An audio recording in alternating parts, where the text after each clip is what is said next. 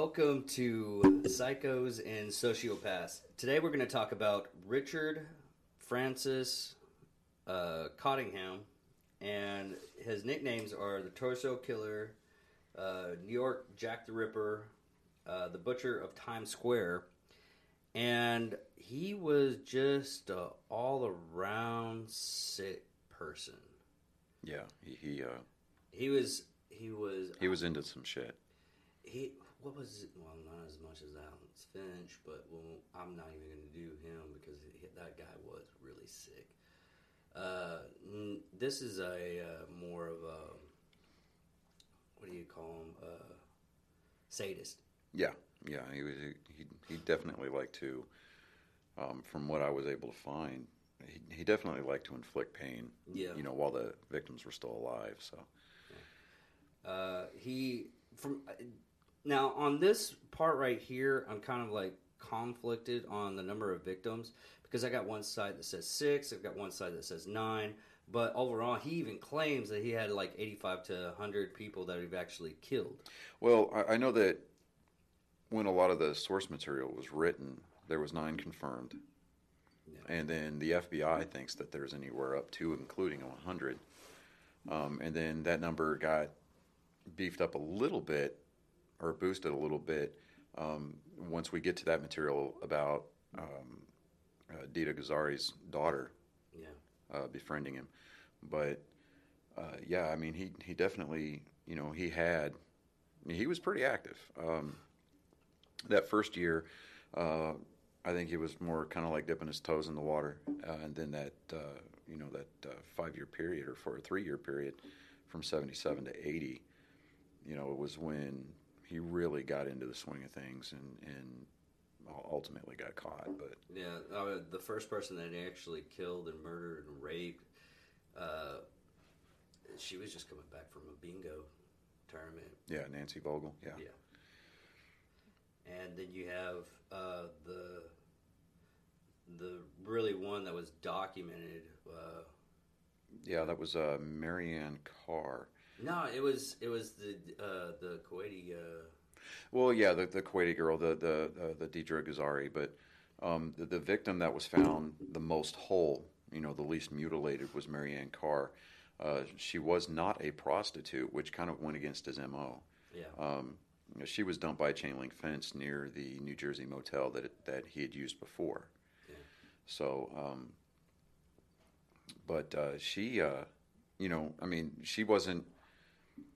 Uh, you know, she wasn't, sever- you know, she wasn't dismembered in any shape, way, form, or fashion. She was still handcuffed. Uh, they found bite marks all over the place, found slices from, you know, where he cut on her.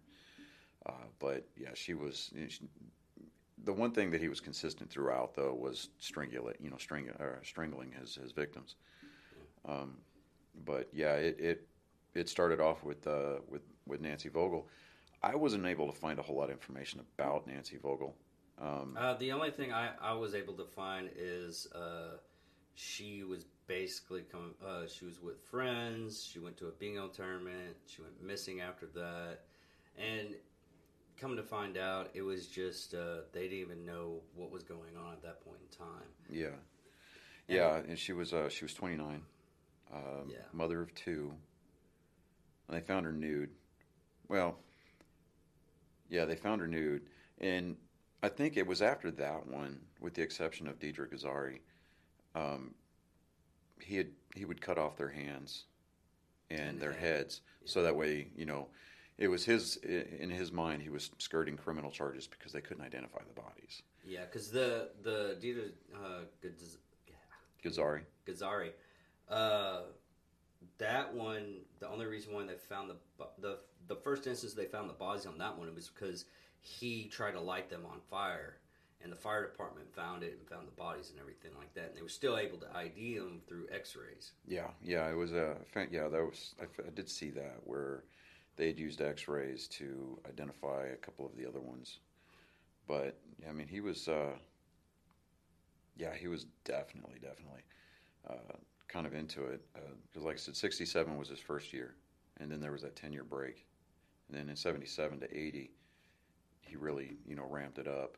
What What's really, it's not really surprising to me, but the wife was still married and up until his arrest. He I had think, a wife and kids. Yeah, I, well, yeah, they're they're yeah. Um, I think the divorce. I don't. It, I was. It was seventy-nine. seventy-nine was when it final. And then he was uh, he was arrested in seventy-nine. The month of his arrest, May twenty-second of nineteen eighty. That's when she filed divorce papers and yeah. everything like that. Yeah, um, and then after that, his family really kind of dropped off the grid. Um, not that I blame him, but yeah, something like that happened to me, and I'm like, "Oh, your dad's the blah." Yeah. Uh, no, I'm going home. I know that um, looking through uh, like his convictions, the one for Nancy Vogel, um, and I think there was like a litany of some other charges and stuff like that too. Uh, yeah, because they, was... they they tried him for Nancy Vogel along with his last attempted victim, who was uh, Leslie Ann O'Dell, um, when he was arrested on May twenty-second of eighty. Um, because she actually got away. Yeah, she got away. She had bite marks. Uh, yeah, he almost bit off one of her nipples. Uh, yeah. She, she was bound. Um, he'd actually taken her. What is the information I found on that here? Um, he, she was soliciting on the corner of Lexington Avenue and twenty-fifth Street in New York City. Um, she agreed to have sex with him for one hundred dollars, and around dawn, they checked into the Hasbrouck Heights Quality Inn. Um, I think that's New Jersey, actually, uh, where he had left his last mutilated victim. Um, he yeah, offered he... to give her a massage. She rolled over on her stomach, and then he drew a knife, put it to her throat, and he snapped on a pair of handcuffs on her, began torturing her, nearly biting off one of her nipples, and she later testified, "You have to take it. The other girls did. You have to take it, too.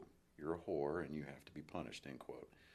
Um, and there was a ton of charges.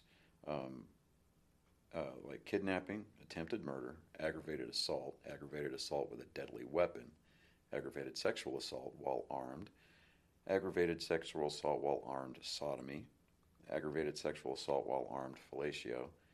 I had to look that one up. Yeah, um, but, but yeah, possession of weapon, possession of controlled dangerous substances, uh, and just like you last week, I'm, you know, I'm not, yeah, it's... it's S E C O B A R B I T A L, sorbitol and uh, amorbitol and tunyl. Uh, it's, you know, and uh, basically they're barbiturates, yeah. obviously, um, and possession of controlled dangerous substances. And he had diazepam and Valium.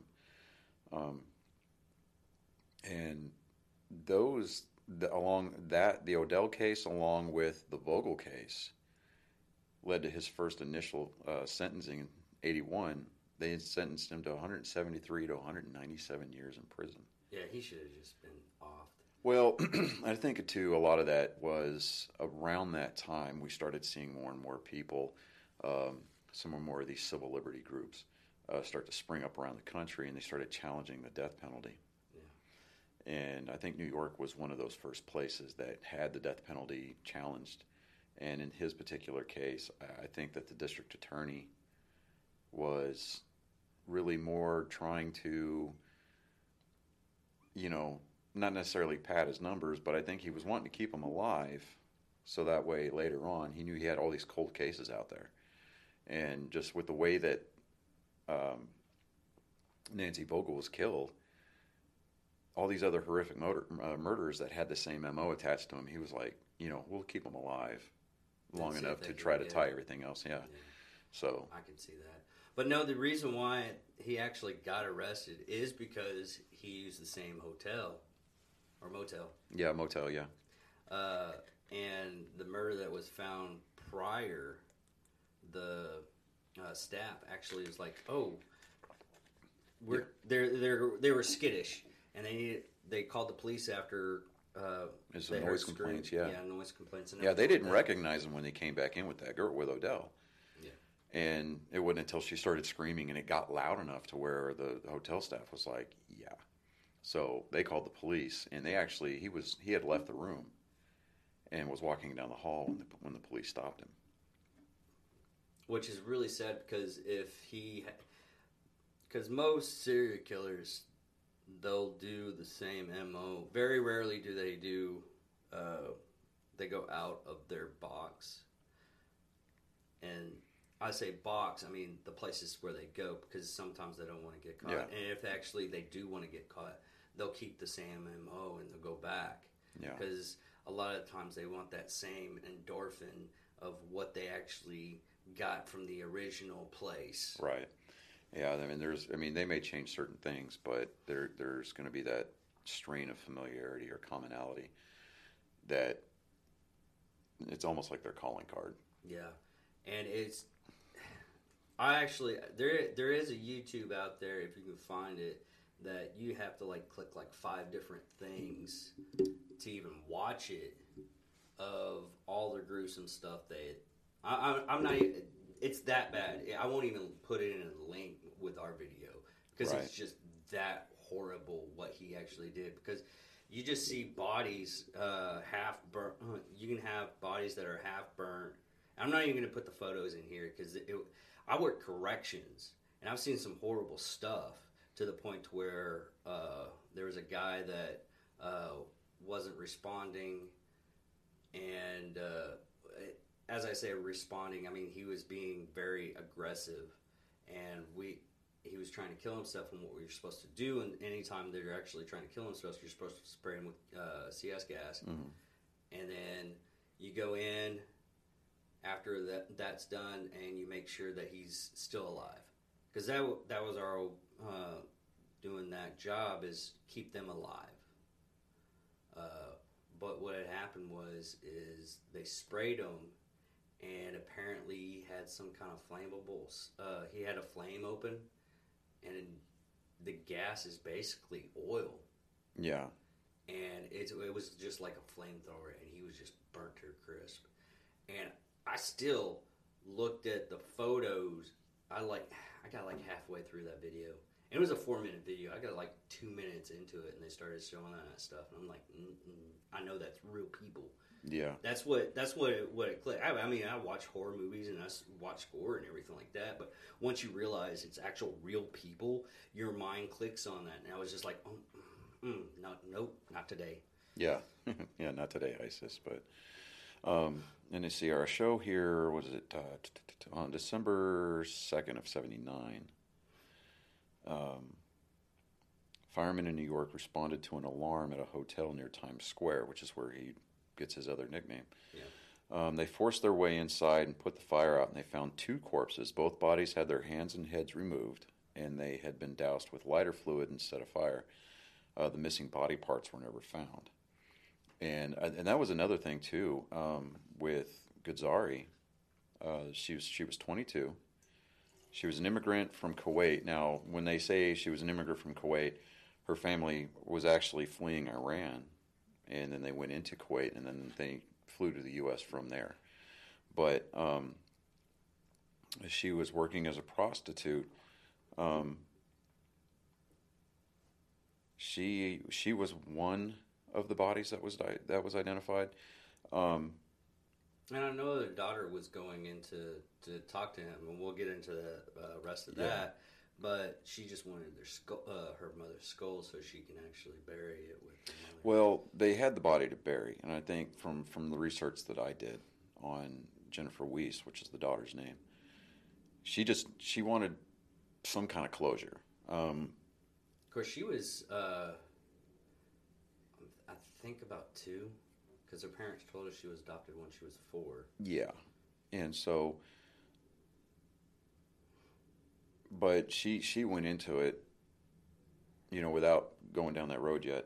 Um, she she had to build up. I mean, she started writing him initially.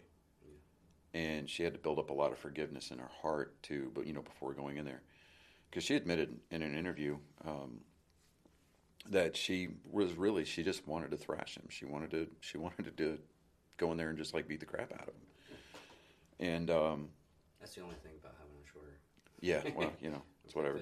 But uh, it's, you know, with that, I mean, she just wanted closure. And she went into it with the mindset of befriending him to get information from him, you know, because she wanted to find out more about her mother. Because, I mean, being two years old, she never, you know, you don't you don't start uh, retaining memories until you're like five or three or five, I forget. Uh, three or five, yeah. Yeah, but um, the Deidre uh, Deidre Ghazari, she was one of the more high-profile ones because that's where, you know, the dismembering really started to take place. And um, let me see here. There was another victim on May fifth of nineteen eighty. Police found nineteen-year-old Valerie Ann Street at a Quality Inn um, in Hasbrouck Heights. So that Hasbrouck Quality Inn, I mean, that, that was that was kind of his that was his go-to spot. Yeah. You know. I guess it was a cheap motel. Yeah. Because it it, it, it, it it paid by the hour. Yeah, it was kind of like an inconvenience from from what I was able to see.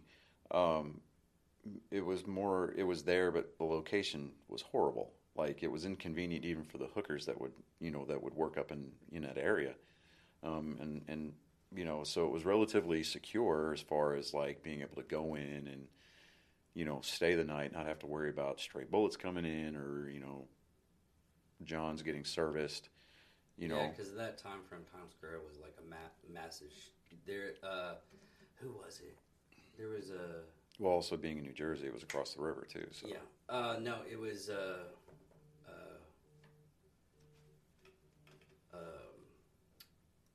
Rob Zombie. Yeah. And he, when he went there in the eighties, and this is the eighty time frame. This is not the sixties or seventies. This is how bad it was back in that uh, back in that time frame. Is like in the eighties, he went down in Times Square and he saw his first murder because someone just popped somebody on, out on Times Square. Mm-hmm. Uh, New York was not at all the safest place. Yeah, no, it wasn't. It was a civilized Wild West, basically. Yeah, it more or less. That's where the time frame for like uh, sixties to, I want to say about close to the nineties, they had that killing spree to where New York was the worst place other than, I, I can't even say like uh, a war zone. Because that's what basically it was. It's almost like uh, modern Chicago. Day Chicago, yeah, yeah, south south side of Chicago. Yeah, um, but with Valerie Street, and they found her at that Quality Inn. Her hands were tightly handcuffed behind her back. She was covered in bite marks and beaten across the shins. Uh, she died of asphyxiation, and traces of adhesive tape were found on her mouth. Um, and. So, you know, I mean, I've got I've got a little bit of information on the next victim, which is that Maryann Carr, but, um, and then there's also Jean Raynor. Uh, let me see here. But yeah, I mean, there's there's just so much information out there about him, and depending on what source you get it from, you know, it. it I mean, they, they hit it from all different kinds of angles, and I don't I don't know why his.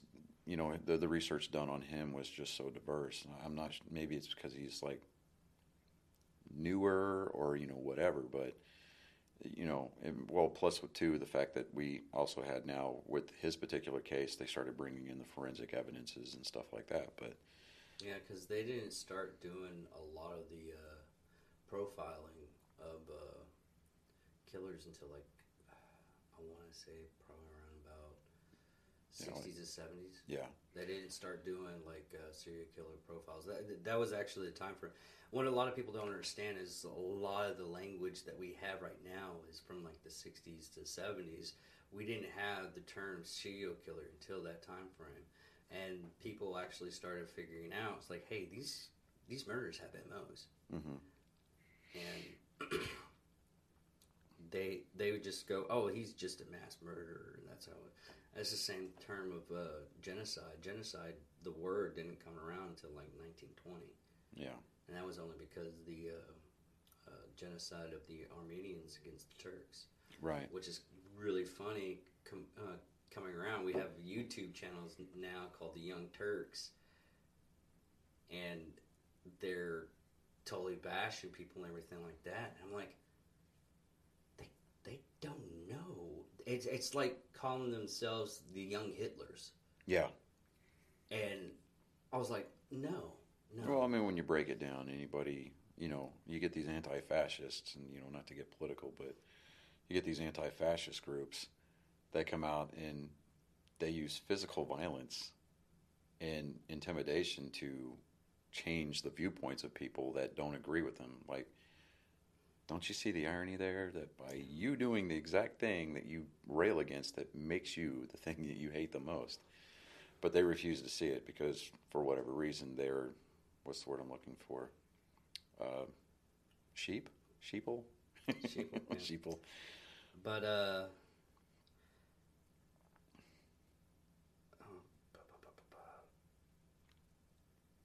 I, I lost my train of thought. Well, you know, what I what I found kind of interesting, like, during his string of murders, you know, they had all these other cases that they were trying to link somewhere, they, they were trying to solve. Um, and we had talked about Jennifer Weiss, which is uh, Ghazari's daughter. Yeah. Um, he, uh, through his relationship with her, Um, he, he's, she's been getting him to open up, and he admitted to three more murders. Um, as a matter of fact, last year, um, he admitted to killing an additional three women. These were all teenagers or teen women, uh, nineteen, you know, twenty. Um, J- Jacqueline, Jacqueline Harp of Midland Park, Irene Blase of Bogota, and Denise Falsco of Cloister. Um, he strangled them all in the late sixties. So, you know, the, the, the nine confirmed that we had, to include that Jane Doe, that was found when Ghazari was found. But, um, you know, he's he's now up to, what, eleven? So, or twelve. He's up to twelve if you count, like, nine. So, yeah, so it's like twelve people during that time span. Did he ever divulge how, uh, where he actually threw the bodies afterwards? No, no. I and um, even I though that I mean, I couldn't find that out either. Yeah, they. Let me see here. Um, let me see. There was an exhaustive and extensive search of the police for, you know. I mean, they they searched rivers. I mean, for all we you know, for all intents and purposes. He might have drawn. He might have driven outside of his operating area, and just dumped them in a trash can or dumped them in a dumpster in an alleyway somewhere. Because the sanitation services then, I mean, all they would do is just go by, pick them up, dump them into their trucks, and then just haul them out to the landfill. And you know, I, I bet if you were to take some, you know, cadaver dogs or whatever out to the landfill, wherever, New York City, no New Jersey. No matter what, you're going to find some bodies. Yeah, there. You're going to find some bodies. I mean, I, you know, they're probably there, you know, but, you know, it's either that or, you know, he just burned them, you know, threw them in a incinerator somewhere. And, you know, the only thing left now is just residual ash. Yeah, because the only job that he actually had throughout this whole uh, uh, killing spree is he was working at... Uh, Uh, New York's uh, Blue Cross Blue Shield, and he actually chose the three to eleven p.m. shift so he could actually do his killings in the morning after work at, or after work at night. Yeah, and on the weekends. Yeah, uh, computer, and he worked there from sixty-six until nineteen eighty when he was arrested. Yeah, his uh, father got him the job. Yeah, you know, and um, just to show that some serial killers are just basically normal until you actually p- pull the layers of the onion. Yeah, you know, uh, you know, or you could say that, uh, you know, don't mess with people that don't, that, that, you know, people that work in call centers just, they're not right, man. You know, but in all seriousness. I, I worked in a call center. Well, so did I. so did I. But in fact, I used to work for Blue Cross Blue Shield of Texas, so. Yeah. No, I'm just messing.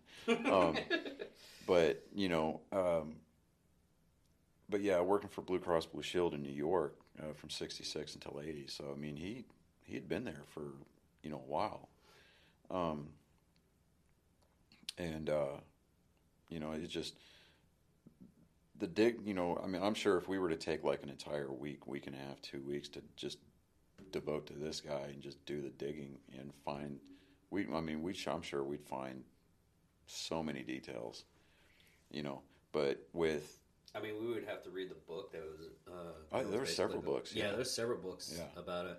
I'll, I'll look them up and put them in the uh, details on that one. Yeah, let me see here. Um, Which I actually been actually been forthcoming and actually putting in the details, even though I yeah. haven't have my videos. Yeah, I put in the details. Up until Jennifer Weiss started talking to uh, Cottingham, you know, he denied any of the murders. Um, oh, he's one of those people too? Yeah. Um, even though they found some of the victims' belongings in his home and even had a fingerprint on a pair of handcuffs used to restrain one of the victims, the only thing he ever admitted to was, quote, I have a problem with women. Wow. Yeah. So, you know, but... I couldn't get... I That was another thing I couldn't find is why he had a problem with women. You know, I... Because all the all the websites and everything that I went through to get all the information and everything, it didn't divulge what was his problem with women. Yeah, I couldn't find any of that either. And I mean, I even tried to do, you know, some, some digging around as far as like, you know, like the Freudian angle where, you know, it's like, tell me about your mother, you know what I mean? I'm, I'm sure it had to do with had, some kind of like childhood had, traumas. Yeah, he had like a perfect uh, uh, family life that we I could tell. Yeah. It was one of those people that he was just spawn of Satan, and you just got to have to deal with that. Yeah, I, I mean, something, you know, there had to have been, you know, you would think some kind of just traumatic experience along the way that we're not, you know, we're not privy to, or that somebody just, you know, it may be just as simple as nobody thought to ever devote that kind of time to figuring out why, you know, but... Yeah, I didn't even see any kind of uh, thing like, oh, he used to mutilate animals, he did this, he was this. I mean, he, he, I even looked at a photo of his uh, wife that got divorced. I mean, even at her old age, she was still somewhat attractive. So he had an attractive wife. He had everything you could possibly want out of life. It's just... he had these dark urges that he had to freaking get a hold of. Yeah. You know, and, you know, and I think, too, it's like, and you, you'll even see it nowadays, you know, um, where somebody will grow up in church, you know, they're, you know, they're, they're in the choir or they're on the praise and worship teams or, you know, they, they'll say, you know, that they believe in the sanctity of marriage or whatever, and just they make, you know, you know, they, they start associating with the wrong people or somebody that, you know, I mean, somebody says the right thing to them, and next thing you know, they're going down that rabbit hole, and and then all of a sudden you've got all these latent narcissistic or codependent or, you know, sadistic, you know, tendencies coming to the surface, and. And it's always that, you know, and, and this guy really kind of exemplifies the whole, he was a nice guy, you know, or, yeah. you know, I would have never seen that coming out of him or her. That That's the last person I would have expected. They were so nice, you know, and, and that fit in with a lot of his, like, especially with his last attempted murder, uh, uh, or murder attempt with uh, O'Dell. Um, you know, he took her to a, an all-night diner, bought her a steak. Uh, you know, and convinced her, you know, hey, you know, let's, you know, I'll give you some extra money for A, B, and C. Yeah, I, I just want to figure out, it's like one point, it's like someone in his childhood is like, you know what, I'm going to grow up to be a serial killer. What are the things I need to do? And I'm like, you don't see that with this guy. Well, I think, too, that narcissism and sadism really kind of have a lot of in common. Where you look at your, you know, your stereotypical, you know, sadists, whether it be men or women, it doesn't matter. It's, I mean, it doesn't discriminate. They'll they'll look for the people that are challenging to them, and then they'll, as soon as they use them up, they paint those people as the aggressors, and then here they are, the victim, and then they move on to the next, and then, you know, that's where they get their power from. That's where they get their kicks from. Sadism, you know, sadists are the, kind of the same way. They look for that challenge, and, you know, they, they look for something that's going to give them that thrill, that sense of control. So, you know, I mean, there may have been something going on, you know, with his married life or whatever, or maybe something to do with his home life when he was growing up, where he was never really in control of anything, and this is the one, unfortunately, the one thing that made him feel like he was in control. You know, he's like, oh, I'll put my pants on when I'm out doing this crap, you know, and it gave him that sense of release, or lack of I, a better term. I guess you can call it that. But, you know, it, it, that wouldn't necessarily, I think, unlike with uh, the nurse, I forget her name right now, uh, Vicky Jackson, Thompson, something oh, like that. Oh, uh, Vixie Dawn Jackson. Yeah, Vixie, Vicky Jackson, where she was just She's a that. sociopath. Yeah, I mean, she, and she didn't really care to see the world burn. She was, in her mind, she was doing things. She was, she was bringing justice. Yeah. She was bringing that balance. He was more of a psychopath, you know, because he knew that there was consequences involved because he was taking steps to avoid being caught. And, and he know this is, is going to be his part-time job. Yeah. In, in a sense. And it's, and it sucks to think about it that way, but that's that's what some of those people uh, think. It's like, oh, this is my second job. Uh, do I have to go kill today? Yeah. He's like, yeah, no, man, I'm booked. You know. Yeah. You know, this uh, this weekend, uh, yeah, I'm gonna I'm gonna go into town, pick up a hooker, take her to, you know, take her to eat and everything, treat her right, and then I'm gonna bound gag her and just treat her like the trash that she is. You know, I mean, it's either that or he was just a Yankees fan growing up his entire life, and, you know. Yeah, that time frame, they didn't really win anything. Well, they? yeah, they didn't start winning anything really until seventy-seven. Yeah, was it seventy-seven? Reggie Jackson, Mister October. Yeah. You know, I only say that, I bring that up because I'm, I'm repping my Red Sox today, Red yeah, Sox, you know. Yeah. But, uh, you know, go Sox. But, uh, you know, um,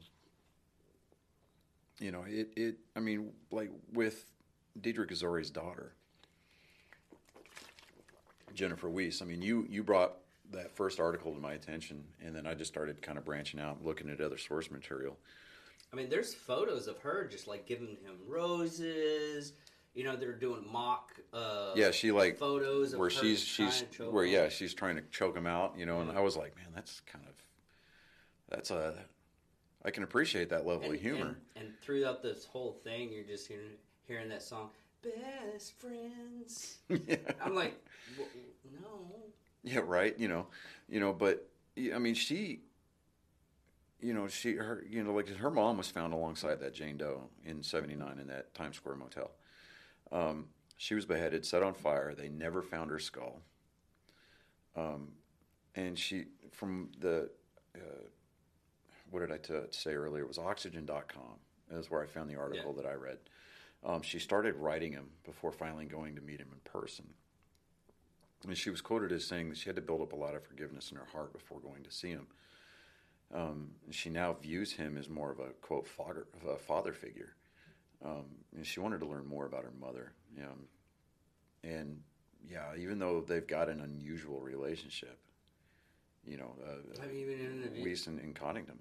Yeah, you even know. in the v- uh, video that I've seen, it was basically to the point where uh, she said, I was like, well, I don't think I would have been friends with him if he wasn't a serial killer. I don't think, he, if I ever, I probably would never even talk to him or anything like that. I was like, I, I wouldn't talk to him now. What? I mean, I understand where you're trying to, yeah. it, it was, it was that I understood where she was coming from first, and then it's still, I was like, if I, if I got the information that I needed from him, I've been out the door. I would never talk to him. I would move.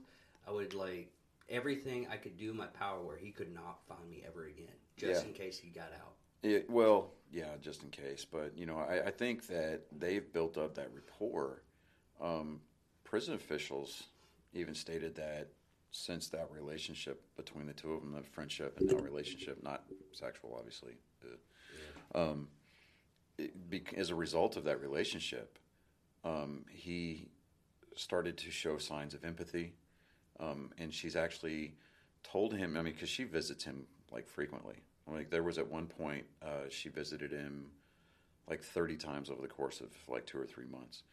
Um, she helps him do things, like, figure out how to use his iPad. You know, she just comes in. Is an iPad in, in prison? Hey, you know, when you're in prison that long. Of course, that is New Jersey. Yeah, New Jersey, New York, yeah. Um, she's taken several, you know, pictures with him, like, you know, we went over. And she feels closer to her mother now because of the conversations that she's had with him about her. So, you know, that kind of leads to the the idea that he knew her prior to, you know, him killing her, and maybe even lead, lead some credence to, you know, to the idea that maybe they had had a relationship, you know, but, you know, prior to, and they're, because she's even come out and said that she, she thinks that there might be a chance that, that Cottingham is his, her biological dad, her biological father. They've never taken a paternity test, and I don't know that they will. Um, but because, you know, based on what I was able to find, you know, there still wasn't one taken, at least as of the date of that article. But um, she has gotten him to actually confess to other murders. And uh, let me see here. Yeah, because that was the other thing that she was trying to do. She was trying to get closure for a lot of other people. Yeah, too. And so those those three additional women that that he killed in uh, sixty-nine that he admitted to, that I had mentioned earlier, uh, Jacqueline Harp, Irene Blase, and uh, Denise Fals- or Falsco, those were cold cases. And I guess the M O didn't fit. But, get, but you know, like with any serial killer that we'll end up talking about, or, you know, anyone that's been researched in the past, it's usually the beginning, you know, the first killings, where there's a bit of disjointedness there, you know, because they're trying to figure out what their niche is, what their calling card's going to be. And while there may have been some similarities between those three women as it relates to the rest of them, they they, they couldn't tie these together. And so when he admitted to it, he never told them where the bodies were or anything like that. He just says, yeah, you know, I, I admitted to, you know, I, I admit to killing those uh, those girls. And, um, you know, and like the, the uh, that Jane Doe that was found with Ghazari, um, Helen Sykes uh, was a, a missing persons case. Um, they, they found her body. She was identified or whatever. Or, well, she was never identified, never found, the body was. They were trying to say that that Jane Doe was Helen Sykes, but I think that through D N A testing later on, they figured out that it wasn't, because that was one of his original charges. He's still stuck with that Jane Doe that was found with Ghazari. But they, they've still, they've never figured out what was going on with Helen Sykes or who killed her or anything like that, but, or even if she's dead, you know. But, um, you know, there, I mean, I, I, I want to, I think that it's really kind of an interesting thing that Jennifer Weiss reached out to him. And, you know, I mean, I understand that she wanted to have some sort of closure. She wanted to learn more about her mom, but the way that that relationship between the two of them really has kind of just taken off a little bit. You know, I mean, now looking at him like he's a father figure, you know, I don't know if that's some I kind just... of, I mean, because you said that she was adopted earlier before we started filming, but... You know, it, and I'm like, okay, so there there wasn't a lack of a father figure in her in her life, you know, at least it might a just consistent be, one. It might just be the Stockholm syndrome, because yeah, yeah, to a degree, yeah. It, it, it, it's starting to sound more more and more like Stockholm syndrome. Once you know your aggressor a little bit more, you come find to uh, sympathize uh, to them more. Yeah, and in a lot of cases, that's the only thing you can come around to it is. Is that uh, it's not really understanding to me, because I've never, I never really got that. I've always had that thing. It's like, oh, this person is bad. I'm gonna have to deal with them and everything like that. But when it comes to it, I can just drop ties really fast. Yeah.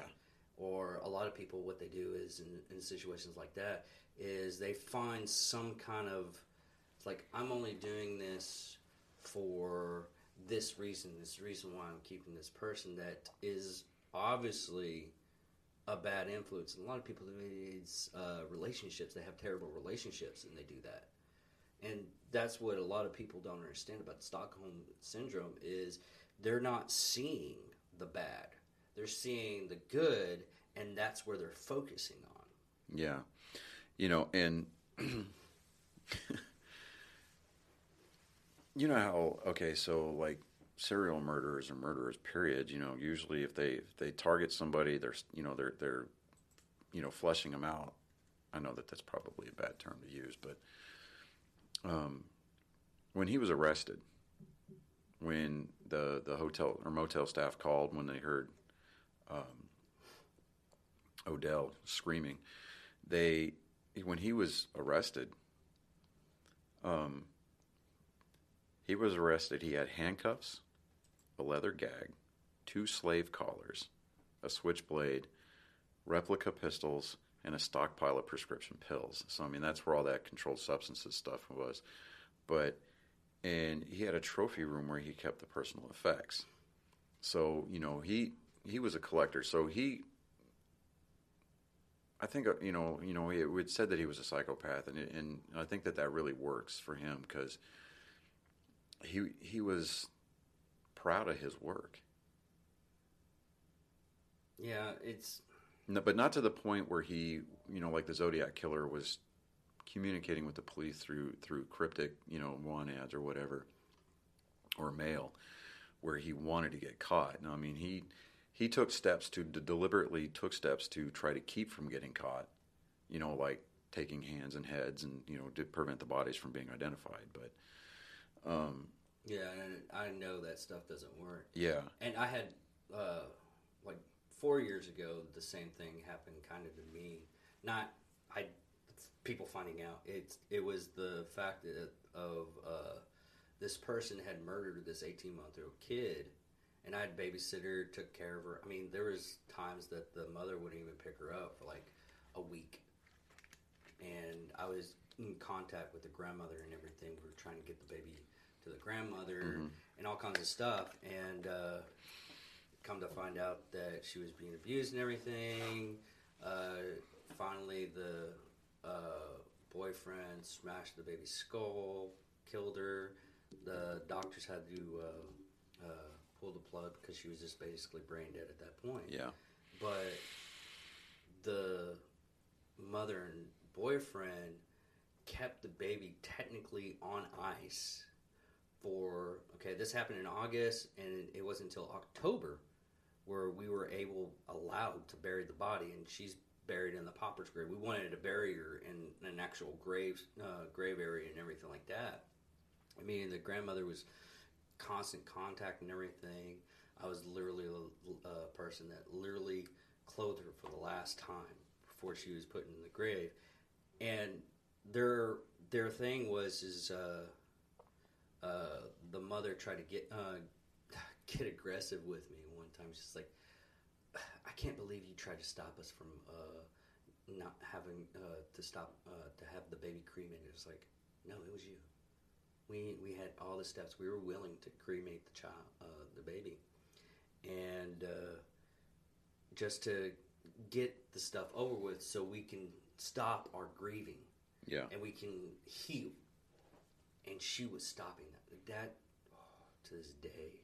She, she, those people literally had to get out of my life, or I would have, I don't even know what kind of person I would have been out there after that, after a while. Yeah, I mean, it, you know, it, you know, and we could try to go into the, you know, how do we prevent things like that? How do we screen for this? And I, and honestly, I don't know that there is.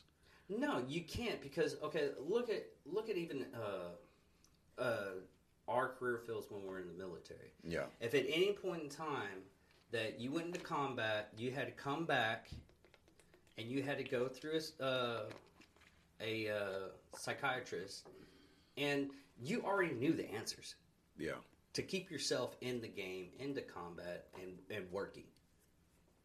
You already knew the answers. And most of these people that do the killings and everything, they already know the answers. Yeah, they're intelligent. I mean, they're yeah. incredibly intelligent. Um, and they're very uh, meticulous about, you know, the, the order of things. And you, you just kind of look at them and you're like, what if you, what if they had taken that same exuberism, that same energy, and that same tenacity that they put towards doing these horrific things, and they had actually done something constructive towards, you know, like trying to cure cancer. Yeah, you know, I mean, where would we be as a society if we'd had A, B, and C?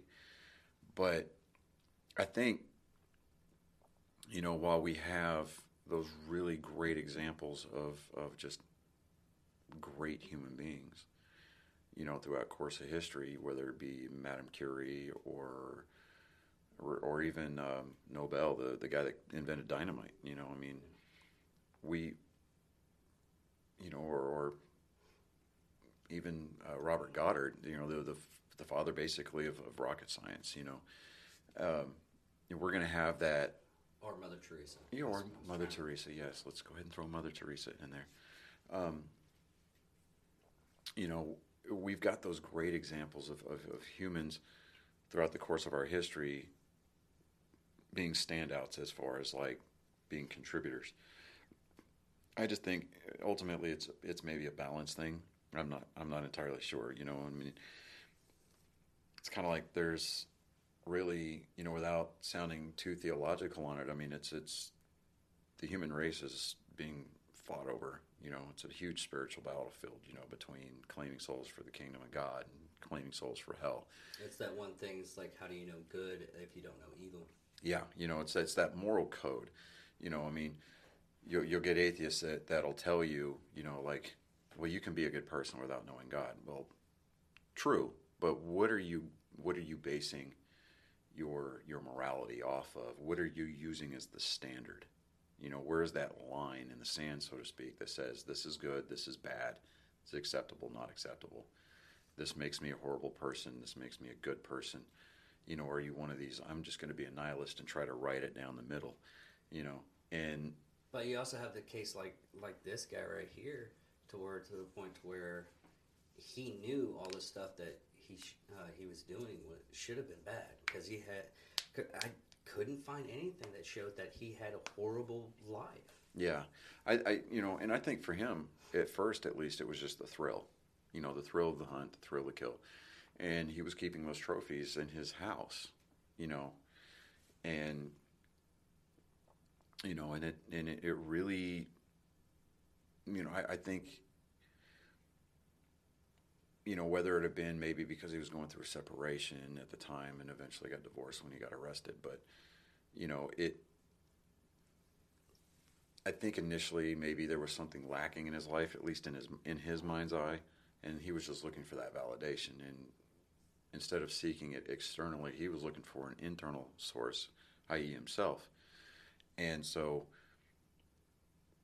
you know, like they, they say that, you know, some, you know, when you do something yourself and you accomplish something you didn't think you could do before, you get the most satisfaction out of it. I think he just went onto the perverse side of the spectrum for that, and just he went down that road. And then once he experienced the first kill, it really kind of, you know, I mean, it flooded him with all of those good endorphins. You know, I say good endorphins, and it flooded him with all those endorphins, all that, all that adrenaline, and that's just that. That's, you know, the very, very few things in the world that, that would uh, be comparable to that rush, you know? And it's like, dude, go find something safer and legal to do, like skydiving, yeah. You know? Or, you know, go base jumping, be a pioneer there, you know? It's like, come on. Or work out. Yeah, or you just go to work out, you know? And, and like with, with a lot of guys and even women that, that come back from overseas or come back from the military just in general, or even law enforcement, first responders, that they'll use that as their outlet. And, you know, they'll go to the gym and they'll basically live there. And it's not that that's what becomes the thing that defines them. You know, it's something that they're able to receive that, that personal gratification, and, and it's an outlet, you know, at, at, a, at a certain point. But I think a lot of it is just, you know, hey, I'm doing something to accomplish things for myself. And on a very weird, you know, weird scale, I think that with Cottingham, at least, his first kills were like, I didn't think I could do that, and I like the way that it makes me feel. There, you know, where uh, up until he got caught, you know, with O'Dell, who just basically ruined the party for him. It, he he was getting sloppy because he. Start, I guess maybe started to feel a little bit complacent, and that, that rush, you know, was like, going down was going down. Right, with like a drug addict, you know, it's like, you know, you got to take a higher and higher and higher dose every time you do it to get the same effect because your body's building up that tolerance. Yeah, and I, I know, think I know most drug addicts, they once they start uh, doing, because they'll start up like one pill and then they'll end up like sixteen. Yeah, you know, and I think that that was probably another reason why he got caught, is that he stepped outside of his M O. He he he tried to change things up and try to achieve that high, that rush, by attacking the one thing that gave it to him from a different angle. Like, okay, I'm going to step up the degree of difficulty here. Yeah, because we don't know on the other uh, from the other victims if he did the same thing he did with his last victim right. that survived. Mm-hmm. Uh, oh, I'm going to give you a meal. I'm going to treat you right. I'm going to do everything I can possibly can to make you uh, feel that you are in a safe place, and I'm just going to crush you down and just ruin it. Rain yeah. fire. Yeah, and, and it kind of... And the thought just occurred to me that maybe like the situation with O'Dell, Leslie O'Dell, that, you know, he was trying to make it, you know, make it personal again, which kind of leads back to Ghazari, you know, with the with the, the suspicion, or at least the assumption, that maybe he knew her prior to, which is why uh, Jennifer Weiss thinks that he, there's a possibility that he's her biological father, is that... I seriously doubt that one. Yeah, I, I do too, but, you know... The, we, the time we, frame doesn't add up. It, it does a little bit, if if you look at the dates, but getting back to that point where, I, you know, I think he was trying to make it personal, like it was with Ghazari. Like, you know, there was a potential, there was potentially he maybe have had at least an association or, you know, some kind of a relationship with Ghazari before he killed her. You know, and and it was like maybe he was trying to recreate that, you know, try to maybe hit that hard reboot button where, you know, okay, instead of doing things differently, I'm going to try to do things old school, get personal, get them relaxed, and then kill them, you know, just to kind of give him some, hey, I put time into this, so it was really a challenge, and like kind of trip his mind into thinking, hey, look, this is this is the way we need to do things now. So had Jennifer O'Dell, I mean not Jennifer O'Dell, uh, Leslie O'Dell, it, had she been killed, had she had he not been caught, you know, it it would have still been going on. Yeah, it, it potentially could still be going on. Um, I mean, play that what if game all day long, but you know, I think he was really trying to come back into his M O, and he was really trying to refine it and trying to complicate it to the point where it would have had investigators chasing their tails for years, you know. And I mean, I mean, yeah, it's a possibility that we could be talking about him as a, like a current event. Like, hey, well, they just caught this guy, and he's been killing people since sixty-nine or sixty-seven. But you know, I, I, I, I think that really, you know, he. He was just looking to try to, like, recreate that rush from the initial killings. Yeah. You know, so, but that's...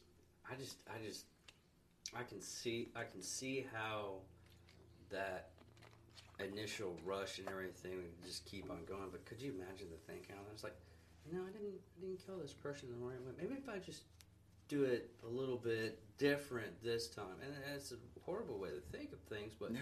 That that's that's probably their mindset. It's like, uh, I stabbed him like this. Maybe if I stab him, with my left come at him hand, a little bit smoother. Yeah, yeah, yeah. You know, I mean, it. And in no way, shape, form, or fashion am I trying to equate gaming to serial murders. No, don't don't take it that way. I was about I was about saying saying something about hunting too. You know, but it's like okay, like with gamers, you know, you'll get guys that that they'll beat the crap out of a game and then they'll try to do it in a speed run, or you know. They'll beat the game and then they'll go back and they'll put it on its hardest setting and they'll try to do everything humanly possible throughout the game and then try to figure out ways to beat the program in the game, to beat it a different way. You know, it's like thinking outside the box, but to get that same gratification from something that you really find that you enjoy. And with, you know, with this guy, I mean, I guess, you know, he found that, found something that he loved, you know. The takeaway is not that he found something that he enjoyed. I mean, it's what he found that he enjoyed, yeah. You know. But, you know, I, I, I really think that you know, there, there's, you know, like we said earlier, there's really no way that we're going to be able to ever screen for that kind of a thing. Yeah, there's little telltales in personality screenings and stuff like that, but even... Even those you can't really get... Yeah, through. Even with profiles that we've had around since the sixties and seventies, they're not definitive. They're not concrete. Yeah, they even did... Uh, I can't remember if it was M R I or... They, they were basically taking a uh, scan of a serial killer and a scan of, like, a hunter or a person that's seen combat and see if they have any kind of commonalities and everything, see if they can do something with that. Yeah. And they still can't figure out, hey, this area right here is getting uh, flagged as a good thing, or the person in the combat was like, oh, he saw combat. The only thing they can actually definitely say, and I was like, okay, then endorphins and adrenaline were spiking at this point in time because they were talking about this, this, this. And sometimes those killers don't even have that. Yeah, sometimes they don't just, even feel anything. Yeah, uh, uh, the, uh, the the sociopaths, you know, I mean, they're just completely without remorse. They don't care, you know, and they're just like, I'm doing it just to do it. It's almost like they're bored. Yeah, you know, but I think the, the common thread amongst a lot, a majority of the serial killers out there, even career criminals, is that for for the most part, they are incredibly intelligent. I mean, highly intelligent, and they're they they, they have a, a propensity that's unique to things like problem solving. And you know, so I mean, they're going to be able to get into all of these different situations and think their way out of them. Look at Ted Bundy. You know, he represented himself. And I think the first time he actually did get off, mm-hmm. you know, I, I could be mistaken. You know, I have to do some more research on it. But, you know, he, you know, he he he was an intelligent guy. He used his, you know, he used his propensity for gab, you know, his, his gift of speech to get himself into and out of a lot of situations. You know, up until he made, you know, made a mistake and got caught. You know, I mean, and we hate to say it that way, but it's like it, that's what it all boils down to, is that these, you know, these people that are guilty of making, you know, committing these crimes, they just make a mistake. As you sit there and type away. I was looking at the Ted Bundy stuff.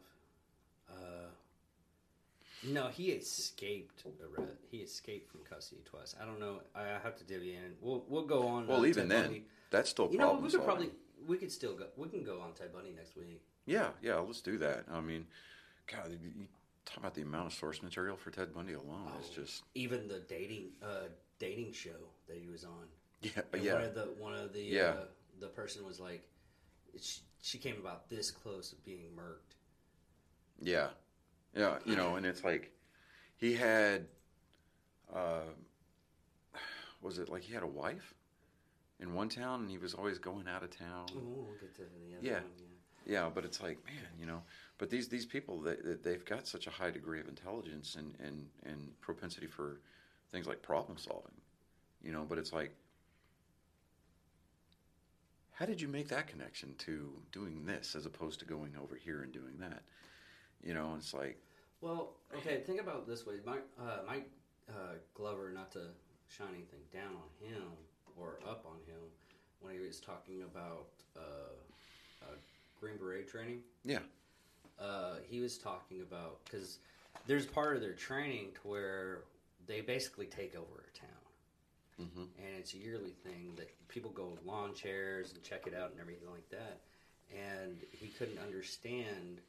Because he was just basically uh, helping uh, build a, a fence for a chicken coop. And he was putting in uh, uh, pipes to get water to it and everything like that. And he was like, why am I doing this? And then finally, after uh, the farmer was like, hey, you need to hide, you need to hide, you need to hide. Well, basically, it's, uh, I can't remember what the, uh, getting rapport with the locals to actually want your help. Yeah. And it, it it's that kind of training and that kind of area. You don't, a lot of people don't look at it that way. until the you have the problem actually at hand. Yeah. Or robbing a bank. You know, what, what's the benefit of this? I mean, it's just uh, high quality uh, problem solving, and to see if you can get out of that situation. Yeah, yeah. So you know, it it just you know, it's like uh, whenever whenever we were in school, you'd always hear the teachers go, "You are smart, but if you would just learn to apply yourself." It's like, well, they're applying themselves. They're just not applying themselves properly. Well, I got lucky at times with a lot of my teachers, especially like uh, my English teacher in uh, junior high. Mm-hmm. She literally saw the potential of me actually uh, writing. She was like, you could be the greatest writer I've ever seen with the ideas that you have. You just have to get over that hump. And I, I still, to this day, uh, I'll write something. It, it take, and there's a lot of writers that have the same problem I do, is they have to go back, forth, back, forth. I'm going to look at J J, uh, not, uh, what was it? What was his name? The guy that did uh, uh, Game of Thrones. George R. R. Martin. Yes, yeah. He he was having a conversation with uh, Stephen King, and uh, George R. R. Martin was like, "How many how many pages do you do a day?" He's like, oh, uh, "On average, probably about five or six." He's like, "I can't even do one," and it's just the difference in that kind of personality and that kind of dedications to their writing. Yeah, like you know, if you you like Stephen King, you'll see him. Now that they're going to let fans back in the stands during the regular season, like home games at Fenway, Stephen Stephen King will be sitting his ass right there in those stands, and he'll usually have like a laptop or something in there, or he'll bring a book, and he'll read or he'll write while he's sitting at the Red Sox games. You ever hear his band? No. Stephen King has a band. He has a band. With other writers. Huh. It is, it is, it is like reading his book. It is a horrific thing. But but they do it for charity and everything. I mean, it's it's like I didn't know cats.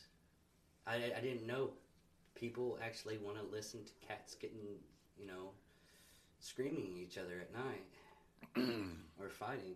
But people, people some people, especially people that live in big cities, I mean, that's how they go to sleep, man. You know, so it's just the ambient sound, I guess. I don't know.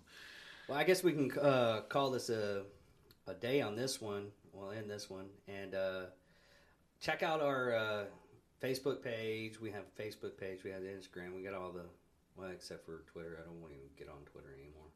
But uh, we got a website for T-shirts and everything like that. If you want to check us out, leave a comment, like, share. If you want to tell us how ugly we are or how horrible we are at doing this, go ahead. It actually benefits us. It's weird. But I'm David Dickerman. And I'm Johnny Skelton. And this is Psychos and Sociopaths. Thank you for watching. Bye.